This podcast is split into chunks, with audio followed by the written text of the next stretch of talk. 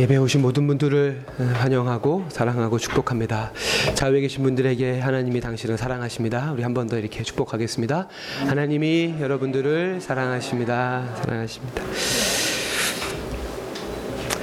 벌써 9월의 마지막 주일, 2017년 3분기의 마지막 주일 예배입니다. 어, 오늘은 어, 성령 강림절 이후에 계속 나누고 있는 나는 성령을 믿으며 14번째 설교로 성령과 예배라고 하는 제목의 말씀을 여러분들과 함께 나누도록 하겠습니다. 어, 우리에게 믿음과 어, 예배 생활은 거의 이게 동의어로 인식이 됩니다.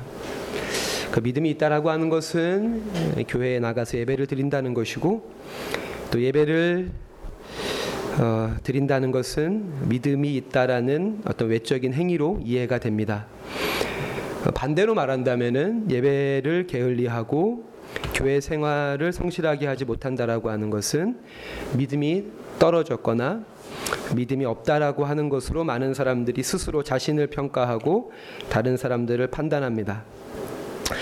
아, 물론 믿음과 예배 생활 사이에 상관관계가 전혀 없다고 이야기할 수는 없을 것입니다. 하지만 믿음과 예배 생활 사이에 상관관계가 존재하려면 거기에는 반드시 몇 가지 전제가 어, 그 상정돼야 됩니다. 어, 그것은 아마 이런 걸 것입니다. 교회가 예배가 무엇인지를 어, 명확히 아는 것입니다.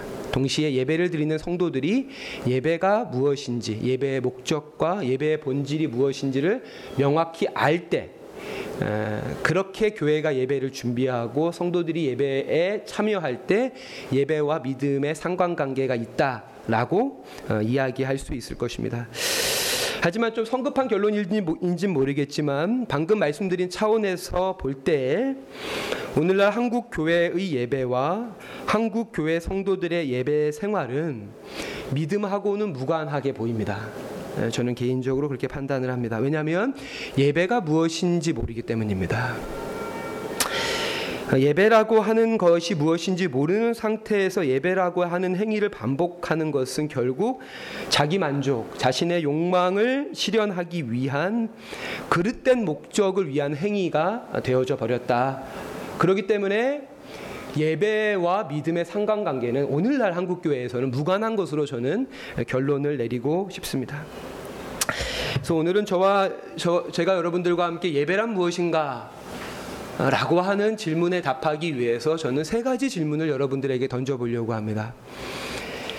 어, 지난주에 이어서 요한복음 4장에 예수님과 사마리아 여인의 대화 그리고 요한복음 2장에 예수님이 가나 혼인잔치에서 행하신 물을 포도주로 바꾼 기적 그리고 마태복음 12장에 안식일에 예수님께서 손 마른 자를 치유하신 사건들 속에서 여러분들에게 세 가지 질문을 던져 보고자 하고 이 질문 속에서 예배가 무엇인가를 함께 우리가 발견하기를 원합니다. 먼저 요한복음 4장의 이야기를 잠깐 하려고 하는데요. 어, 요한복음 4장을 잠깐 펼쳐 보시겠습니까? 요한복음 4장을 펼쳐 보시면 어, 예수님이 유대에서 사역을 하시다가 공간복음서하고 좀 다른 기록인데 마테마가 누가복음에 보면 예수님의 초기 사역은 갈릴리에서 시작이 됐다. 그러니까 이스라엘 북쪽에서 시작이 됐다라고 이야기하지만 요한복음만이 유대에서 시작이 됐다라고 이야기를 합니다. 어, 그래서 거, 이 공간복음의 권위를 두는 사람들은 이 요한복음의 기록에 대해서 상당히 회의를 의문점을 제기를 하는데요. 어, 그럼에도 불구하고 요한복음이 분명 66권 성경의 한 권이기 때문에 저는 예수님의 초기 사역이 갈릴리 사역 이전에 분명히 유대에서 시작이 됐을 거라고 생각을 합니다. 아, 예수님 이전에 하나님 나라 운동을 했던 사람은 세례 요한이라고 하는 사람이었고 세례 요한이 예수가 오시기 전에 메시아를 예언하면서 메시아가 오시면 나는 그분의 신들매도 신발끈도 풀을 수 없고 그리고 이런 이야기까지 합니다. 나는 쇠하여야겠고 그는 흥하여야겠다. 라는 예언까지 하게 되고 실제로 요한복음 4장 1절의 말씀처럼 세례 요한에게 세례를 받는 사람보다 예수에게 세례를 받는 사람들이 더 많아지기 시작을 합니다. 그리고 그 사실을 바리새인들이 알게 됩니다. 바리새인들이 즉 자신들의 눈에 걸림돌이었던 세례 요한의 사역을 예수님이 바톤을 이어받아서 하게 되었다라고 하는 것은 바리새인들의 어떤 이 박해와 바리새인들의 핍박이 세례 요한에게서 예수에게로 옮겨온다는 것이죠. 예수님이 그 사실을 알게 되고 유대에서의 사역을 정리하시고 갈릴리로 이동을 하시게 됩니다. 북쪽으로. 그때 일반적으로 유대인들은 유대에서 갈릴리로 갈 때 유대와 갈릴리 사이에는 사마리아라고 하는 넓은 땅이 있고 역사적으로 유대와 사마리아는 뭐 철천지 원수 관계이죠. 그래서 유대인들이 사마리아를 통과할 수 있는 짧은 길을 내버려 두고 요단강 계곡 그러니까 사마리아 동쪽은 이 높은 산지고요. 요단강 계곡을 만나면서 높은 산지가 급격한 이 골짜기를 만나게 되는데 이 골짜기를 통과하는 그러니까 이게 사실 유대에서 갈릴리로 가는 사마리아를 통과했을 때보다 요, 유다, 이 요단 계곡을 통과했을 때 6일이라는 시간이 더 걸립니다. 6일이라는 시간이. 그럼에도 불구하고 유대인들은 이 자신들이 혐오하고 어, 자신들과 관계가 좋지 않은 사마리아를 통과하지 않기 위해서 요단 계곡 루트를 통해서 해서 갈릴리로 올라갔었죠. 근데 예수님은 그때 일반적인 유대인들이 가는 요단 계곡 루트로 갈릴리로 가지 않고 사마리아를 통과를 하시게 됩니다. 우리가 이 질문을 해야 되는 것이죠. 왜 예수는 사마리아를 통과했는가 하는 겁니다.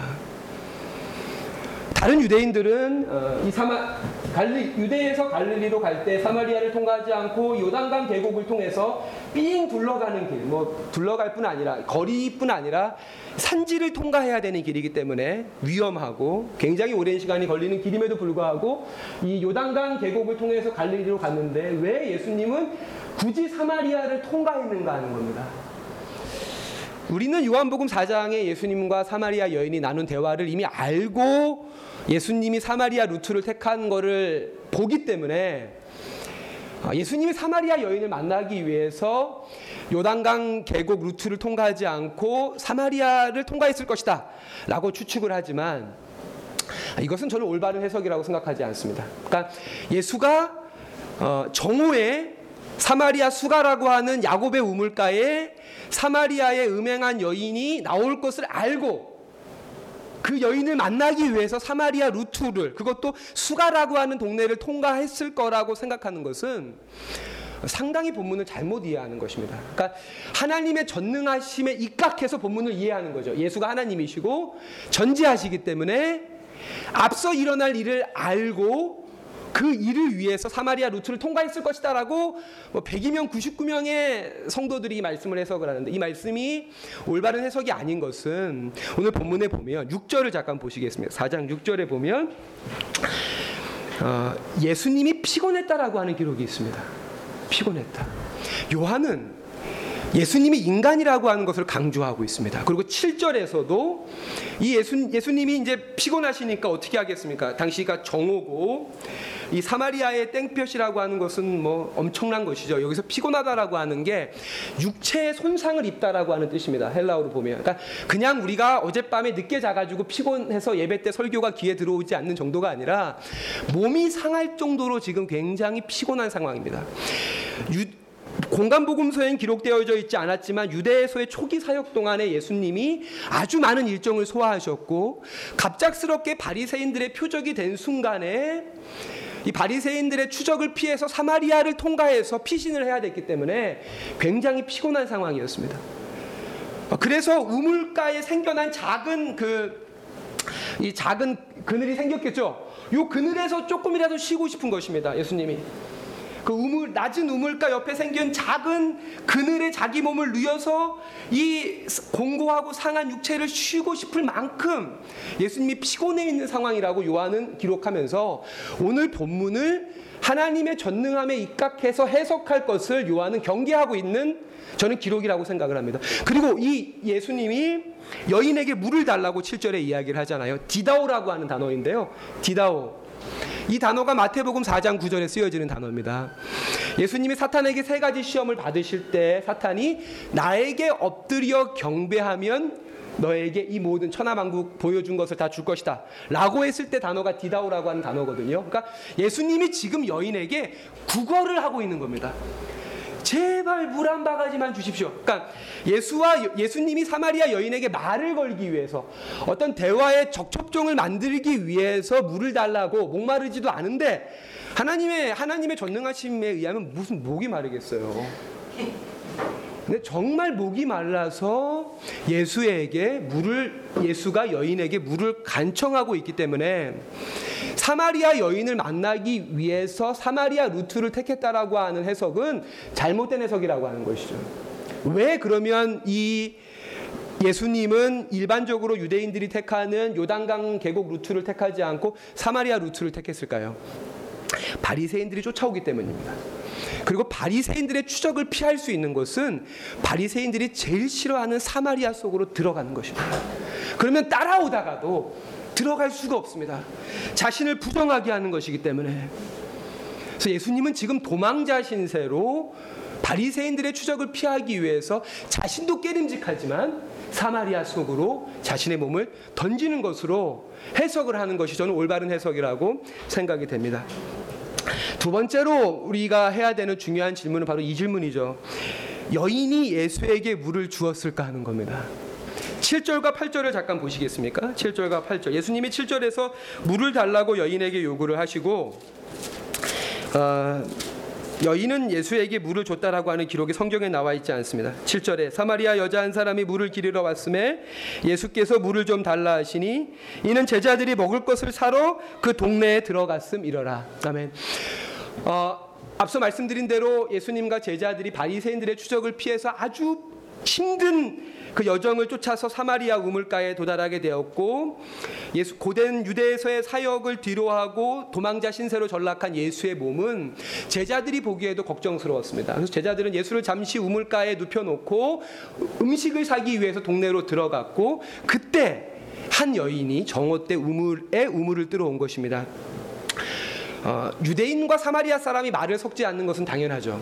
게다가 예수님은 남자이고 이 사마리아인은 여자입니다. 게다가 1대1입니다. 1대1일 때는 유대인끼리도 말을 섞지 않습니다. 일, 남자, 여자가 1대1로 있을 때는 유대인끼리도 말을 섞지 않습니다. 근데 사마리아 남자와 사마리아 여자가 1대1로 있는 상황입니다. 그때 예수님은 여인에게 물을 달라고 간청을 합니다. 제발 이런 목소리로 간청을 했을 겁니다. 제발 물을 주십시오. 저에게 물을 주십시오. 근데 성경에는 물을 줬다라고 하는 기록이 없습니다. 어땠을 것 같아요, 여러분? 물을 줬을까요, 안 줬을까요? 어떻게 생각을 하셔요? 굉장히 중요한 질문이라고 저는 생각이 들어요. 저는 물을 줬다고 생각을 합니다. 결론적으로는. 그리고 그 근거가 무엇이냐면, 물론 이 뒤에 나와 있는 대화들을 자세히 보면 물을 안 준 것 같기도 해요. 이 여인이 뭐라고 이야기하냐면, 9절에 사마리아 여자가 이르되 당신은 유대인으로서 어찌하여 사마리아 여자인 나에게 물을 달라 하나이까? 이는 유대인이 사마리아인과 상종하지 아니함이러라. 라고 하면서 어찌 나에게 물을 달라고 합니까? 그러니까 예수님이 뭐라 그러시냐면, 너가 여인아, 너가 내가 누군지 알았, 알았다면 나에게 물을 달라고 했을 것이다, 오히려. 그러니까 여인이 뭐라 그러면 당신한테는 두레박도 없지 않냐? 두레박도 없, 없는, 없는 신세에서 나에게 물을 청하는 자가 무슨 어, 나한테 물을 줄 수 있다고 하느냐 라고 하는 좀 부정적인 대화가 이어지게 됩니다. 그런데 19절 말씀에 보면은 이 여자가 이 전에 예수를 만나기 전에 결혼을 다섯 번이나 했다라고 하는 것을 예수님이 여인에게 지적을 하실 때 이 여자가 예수에게 당신이 선지자입니다라고 고백을 합니다. 그리고 예배의 장소. 그럼 우리는 어디서 예배해야 됩니까? 우리는 그리심산에서밖에 예배하지 못합니다. 유대인들이 예루살렘 성전을 독점하고 있기 때문에 그때 그 이야기에 대해서 예수님께서 예배하는 자가 이곳에서 저곳에서 예배할 것이 아니라 신령과 진정으로 예배할 거다라고 하는 고백에 대해서 이 여자가 예수가 메시아라고 하는 사실을 깨닫게 됩니다. 만약에 7절과 8절 사이에 예수에게 이 여인이 물을 주지 않았다면 19절에 예수가 선지자라고 하는 사실을 발견했을 때 물을 줬을 겁니다. 그리고 25절에 예수가 메시아라는 사실을 발견했을 때 물을 줬을 겁니다. 예수가 선지자라고 하는 사실과 메시아라는 사실을 발견했음에도 불구하고 물을 줬다라고 하는 기록이 없는 것으로 봐서는 7절과 8절 사이에 물을 주면서 핀잔을 한 것이죠. 물을 주긴 주는 겁니다. 당장 이 사람을 살리 살려야 하는 것이죠. 이 사람의 생물학적인 필요를 공급해 주었지만 그럼에도 불구하고 자기 유대인 남자로서 사마리아 여자인 자기에게 물을 청하는 예수의 모습이 너무나 당황스럽기 때문에 지적한 것으로 보이는 거죠. 아, 그리고 이 뒷부분에서 이야기하겠지만 오늘 본문은 누가복음 10장의 선한 사마리아인의 비유와 산, 상당히 유사합니다. 제가 이번 주에 이 본문을 가지고 설교를 준비하면서 저에게 가장 큰 어려움은 무엇이었냐면 누가복음 10장과 요한복음 4장을 연계해서 해석한 주석서를 찾는 거였습니다. 사실 없습니다. 그러니까 제가 제 주장을 설교 때 제 주장과 제 해석을 여러분들에게 나눌 때는 그것들이 반드시 정통한 주석에서 어, 주석의 주석을 근거로 할 때 설교를 하게 되는데 사실 누가복음 10장의 선한 사마리아인의 비유와 요한복음 4장의 사마리아 여인과 예수님의 대화를 엮어서 해석한 주석이 없습니다. 사실 굉장히 주저했습니다. 제가 이거를 이렇게 설교해도 되나? 제가 뭐 신약학 박사도 아니고 어, 그럼에도 불구하고 저는 본문을 연구하면 연구할수록 요한복음 4장과 누가복음 10장의 선한 사마리아인의 비유와 사마리아 여인과의 예수님의 대화는 상당히 유사한, 상당히 비슷한 예수님이 그 누가복음 당연히 요한복음 요한복음 4장이 훨씬 더 후대에 쓰여졌을 테니까요. 요한이라고 하는 요한복음의 저자가 누가복음 10장의 선한 사마리아인의 비유를 전, 성도들로 하여금 알게 하기 위해서 떠오르게 하기 위해서 누가복음 4장을 아니, 요한복음 4장을 누가복음 10장의 선한 사마리아인의 비유의 틀 틀에 맞췄다라고 저는 생각을 합니다. 나중에 한번 댁에 가서 한번 점검을 해 보시 보시죠.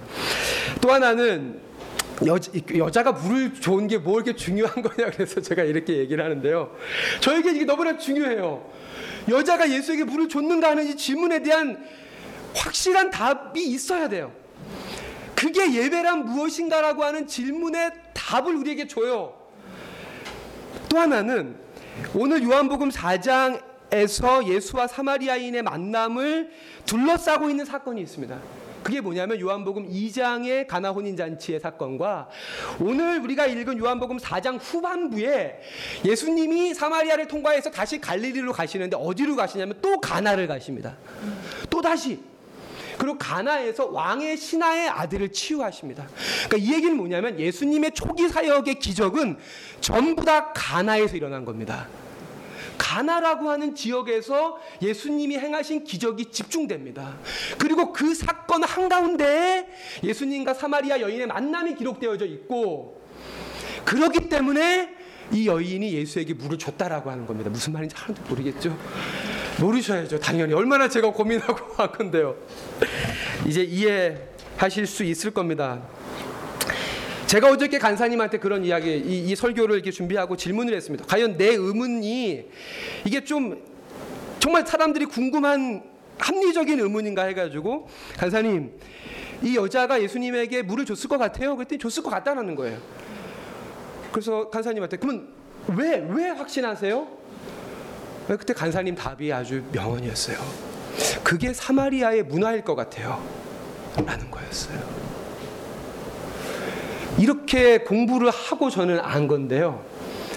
본능적으로 그게 사마리아의 문화였을 것 같아요. 라고 이야기를 하는 거예요. 그래서 약간 허탈하면서도, 네, 어, 아까 이야기한 대로 요한복음 4장의 기록과 누가복음 10장의 두 가지 사마리아인을 대상으로 한 이 사건은 상당히 비슷합니다. 요한복음 4장에서 바린새인들에게 쫓겨서 도망자 신세로 전락한 예수가 지치고 상, 상하고 목마른 상태에서 누가복음 10장에서 강도는 역시 예루살렘에서 여리고로 가는 길이었고 아주 중요한데요. 어, 예루살렘에서 아까 얘기했던 어, 이 요단강 루트 있잖아요. 유대에서 사마리아로 가는 루트의 출발점이 예루살렘에서 여리고로 가는 겁니다. 예루살렘에서 여리고로 북진했다가 동쪽으로 요단강 계곡으로 갔다가 갈릴리로 올라가는 겁니다. 그래서 누가복음 10장에 이 예루살렘에서 여리고로 내려가는 유대인 역시도 목적지가 갈릴리였을 수 있습니다.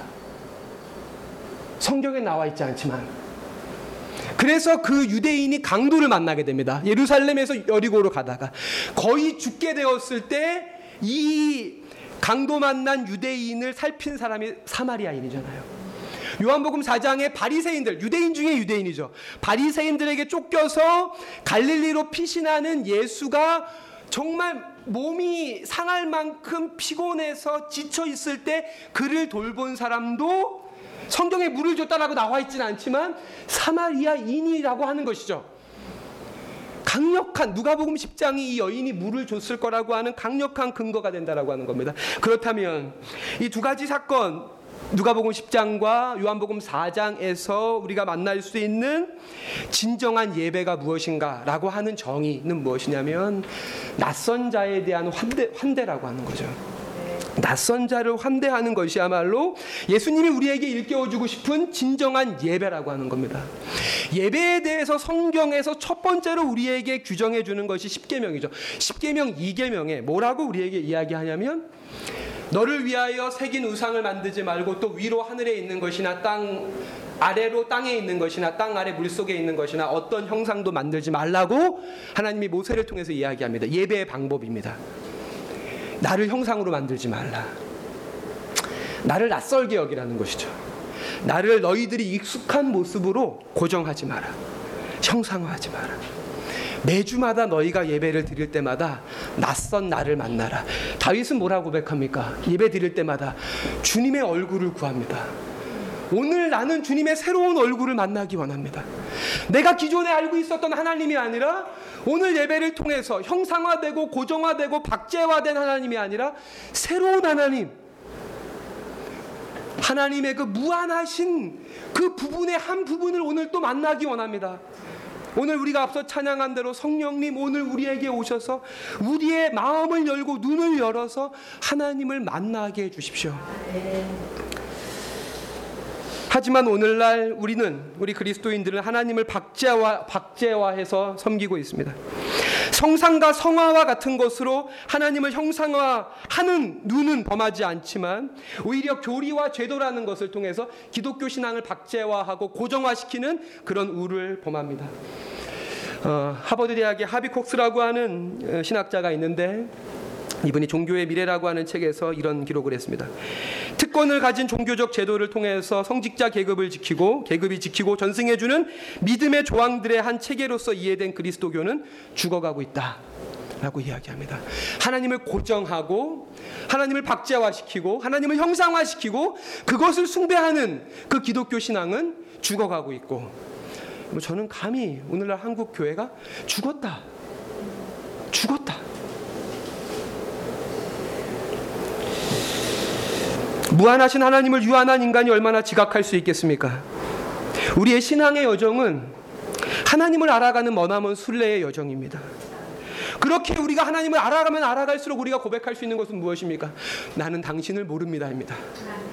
주님 당신을 모르겠습니다. 그렇기에 오늘도 당신을 알기 원합니다.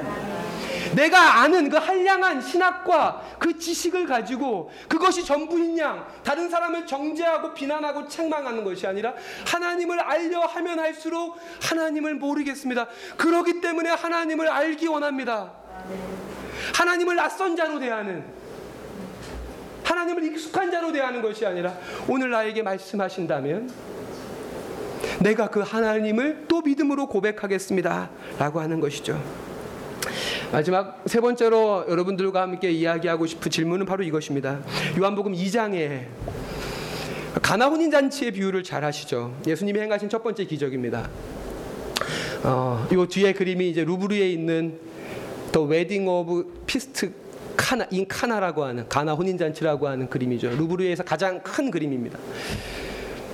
어, 이때 결혼식 중에 포도주가 떨어지게 되죠. 어, 그러니까 마리아가 예수에게 이 상황을 이야기해 주게 되고 예수님은 종들을 시켜서 물을 물동이를 갖고 와라. 그 물동이에 물을 채워라. 그 물동이의 물이 포도주로 바뀌는 그런 기적입니다. 그래서 우리 유초등부 때 이 찬양 많이 불렀죠. 예수님이 말씀하시니 물이 변하여 포도주 됐네. 그래서 어떤 예수님의 전능함에만 우리는 이 사건에 포커스를 두고 있습니다. 하지만 아, 이 사건의 의미는 그렇게 결코 작지 않다고 생각이 됩니다. 우리들의 이해가 그 유초등부의 찬양 수준에 머물러 있지 않을까라고 생각이 됩니다. 우리가 궁금 질문을 해봐야 됩니다. 그러면 왜 포도주가 떨어졌냐는 겁니다. 결혼을 해보신 분들은 알겠지만 결혼식 전에 그 신랑 신부의 부모들은 혼주들은 하객 수를 다 계산을 합니다. 그리고 그 하객 수의 최소 10%나 20% 정도의 음식을 더 준비합니다.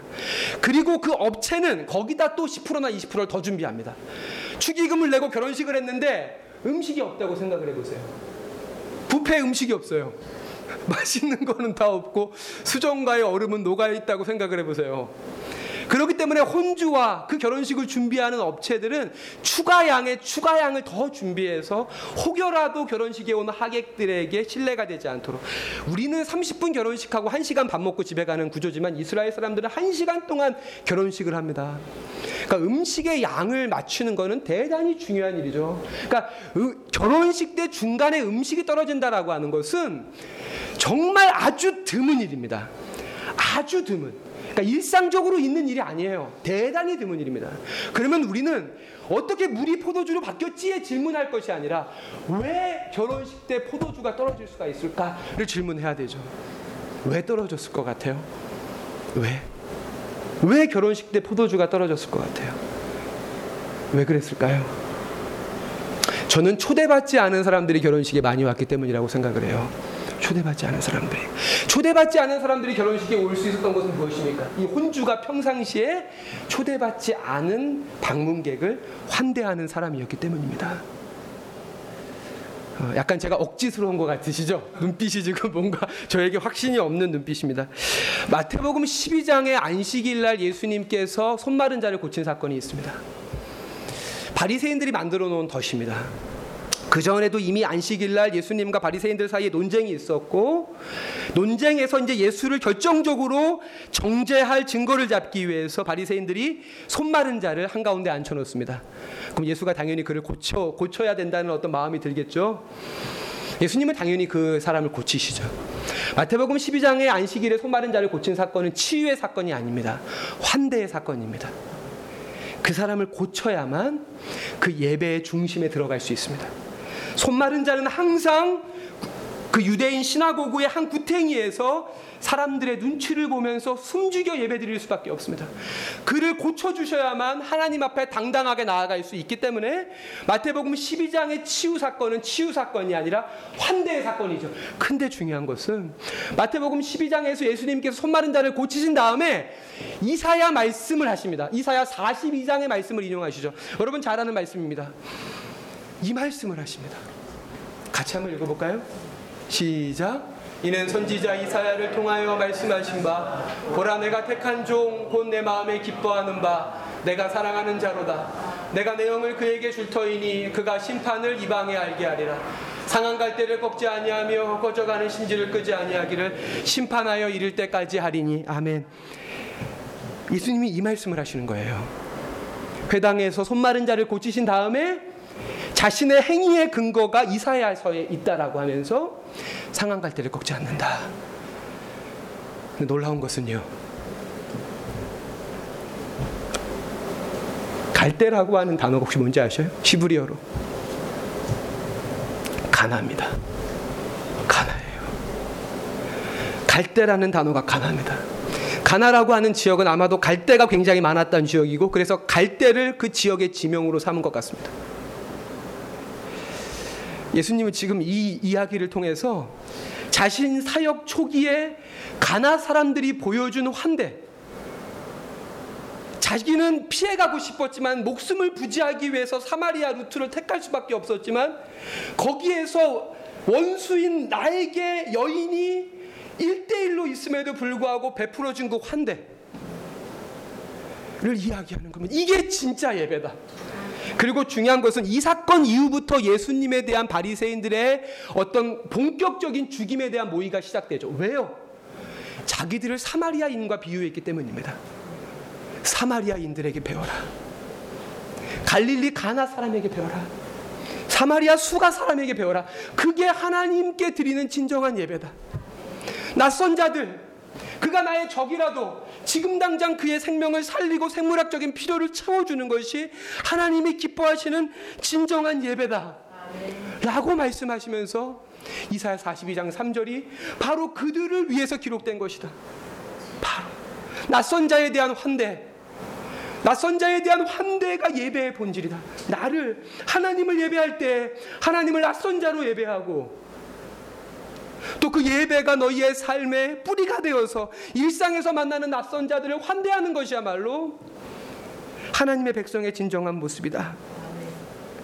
앞서 말씀드린 대로 하지만 당시에 이 하나님의 말씀을 독점하고 있던 유대인들의 공동체 유대인 회당은 어땠습니까?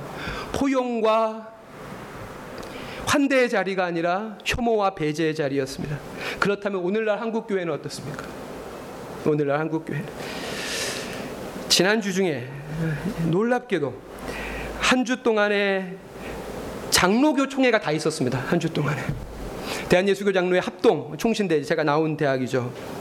합동 측 총회가 있었고 통합 측 총회가 있었고 대한예수교 장로회 합신 측 총회가 있었고 대한예수교 장로회 고신 측 총회가 있었고 또 기독교 대한 장로회 기장 측 총회 다섯 개 총회가 한꺼번에 돌아가는 그런 기간이었습니다. 어, 한마디로 다섯 개 교단의 총회를 한마디로 요약하면 약자를 배제하는 총회였습니다.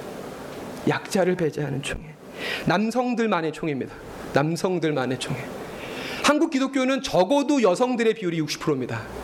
우리 교회만 우리 교회는 그래도 다행히 예, 예, 성비가 괜찮은 편이죠. 일반적으로 교회는 아무리 많이 봐도 남성의 비율이 40%를 넘지 못합니다. 4대 6임에도 불구하고 실제로 교회를 이끌어가는 총대 목사 중에 목사죠.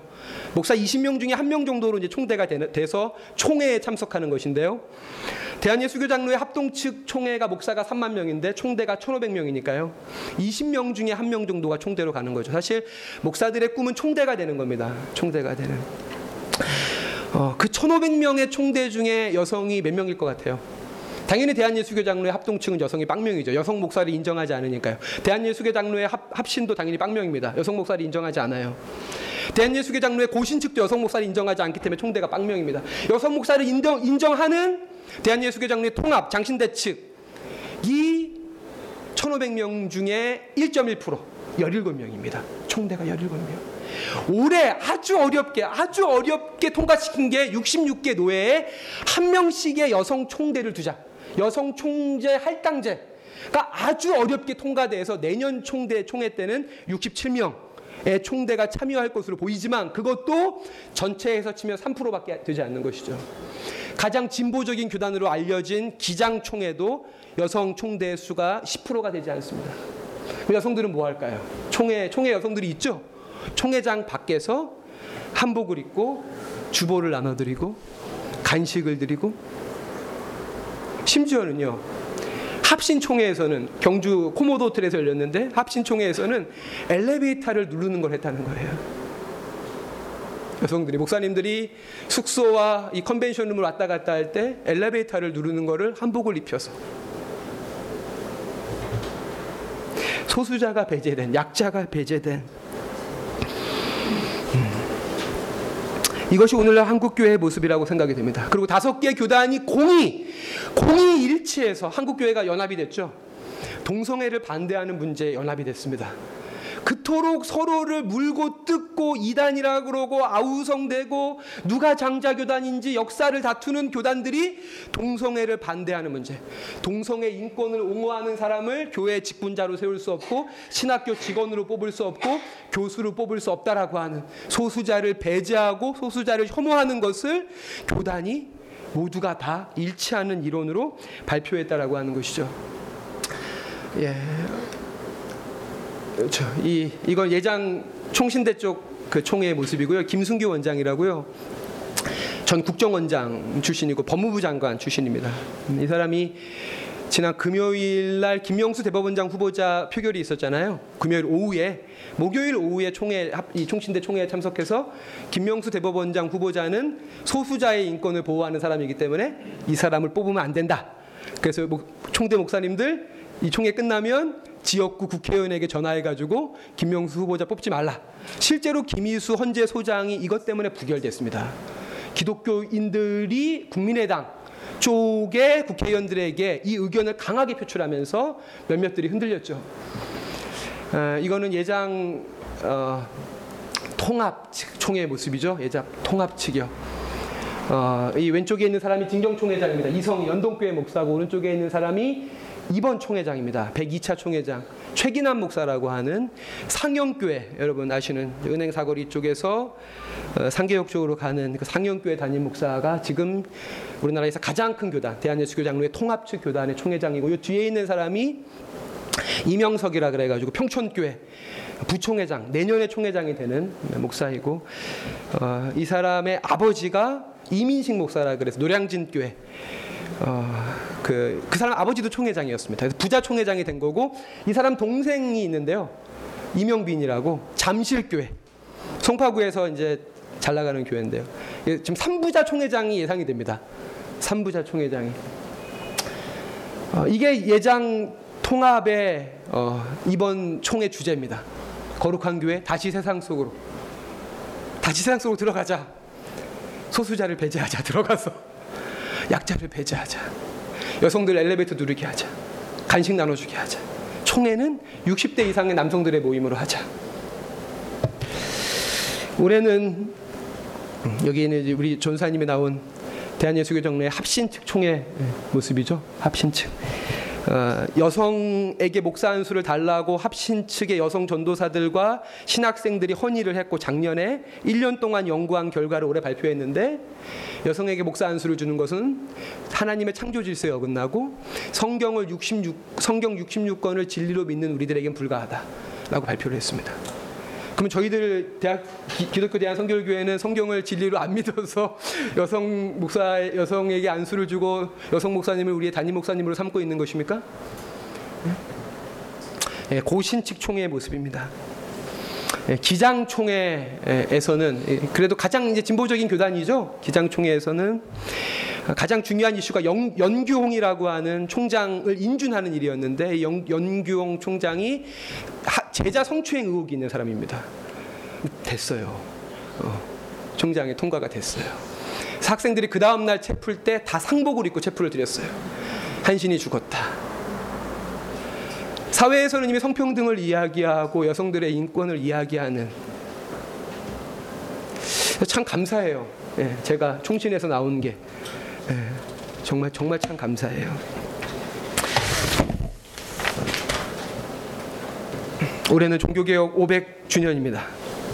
종교개혁 500주년에 어, 장자교단이라고 하는 대한예수교 장로의 주요 교단들의 총회의 결정 사항들은 소수자를 배제하자, 약자를 배제하자는 것이었습니다.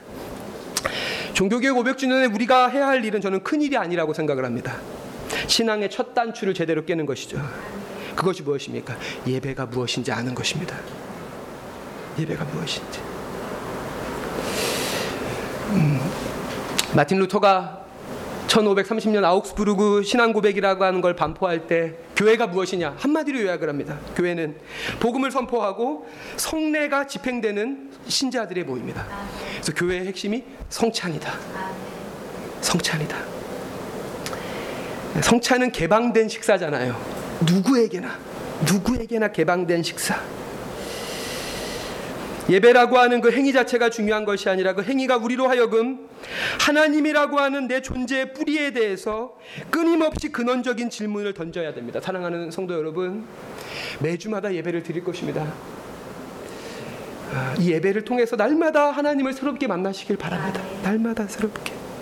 그리고 하나님과의 그 만남이 우리의 일상을 혐오와 배제의 삶이 아니라 포용과 환대의 삶으로 새롭게 해야 합니다. 포용과 환대의 삶으로 모든 것을 낯설게 보십시오. 모든 것을 낯선다 낯선다라고 하는 것이 무엇일까요? 새로운 것을 만나는 것이 낯선 게 아니라 이미 만나고 있는 것을 새로운 관점으로 보는 것이죠. 이미 한이하고 제가 4년을 같이 지내면서 한이를 보는 저의 틀이 있어요. 그 틀이 생겼어요. 그래서 뭐 하지 마. 그만해.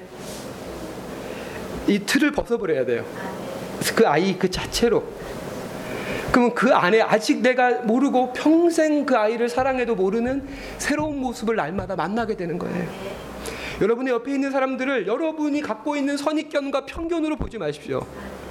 그 틀이 아니라 새롭게 새로운 관점으로 그 사람을 바라볼 때 그 사람은 나에게 낯선 자가 되고 그 사람과의 관계는 새로워지게 될 것입니다.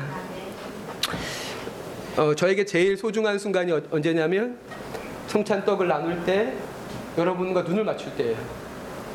말씀은 제가 여러분들에게 공동체적으로 선포를 하지만 성찬은 1대1로 하잖아요. 그 뭐 눈을 그때 마, 마주치는 순간이 한 1초도 안 되겠지만 그 1초도 안 되는 그 마주침의 어색한 순간에 여러분의 삶을 느낄 수 있어요. 한주 동안 힘들었어요. 그, 그, 그 짧은 순간. 그 정말 내가 정성으로 상대방의 눈을 바라보는 그 짧은 찰나의 순간 속에 그 사람의 삶을 알 수가 있어요. 여러분 옆에 있는 가족과 사랑하는 친구들을 그렇게 눈과 눈을 마주보며 대한 적이 언제입니까? 행동을 보고 행동을 보고 그 눈 속에 담겨 있는 그 사람의 마음의 소리를 듣지 않고 행동을 보고 하지 마 그만해 잘못한 거야 틀린 거야가 아니라 눈을 바라보고 그 사람의 존재를 새롭게 만나는 여러분의 아버지를 여러분의 어머니를 여러분의 자녀를 여러분의 형제 자매를 그것이 하나님께 우리가 드려야 되는 삶의 예배 삶의 예배입니다. 말씀을 마무리하겠습니다. 오늘 읽은 본문하고 동떨어져 보이지만 바로 이것이 우리가 하나님께 드려야 되는 영적 예배입니다. 그래서 바울이 뭐라고 이야기합니까? 너희 몸을 하나님이 기뻐하시는 거룩한 산제사로 드려라. 이것이 너희가 드릴 영적 예배니라. 하나님의 온전하시고 기뻐하시고 선하신 뜻이 무엇인지 분별해라. 날마다 하나님의 뜻을 알아라. 날마다 하나님의 온전하시고 선하시고 하나님이 기뻐하시는 그 하나님의 새로운 뜻을 발견하는 것. 그것이 하나님께 드리는 진정한 예배이다.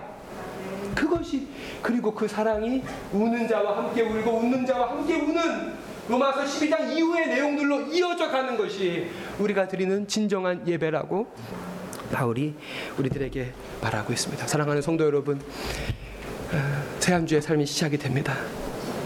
우리 평생에 주님께 예배 드리실 거죠. 날마다 하나님을 낯선 하나님으로 만나시기 바랍니다. 그리고 그 만남을 통해서 여러분 주변에 있는 다 안다고 생각하는 사람들 아니요.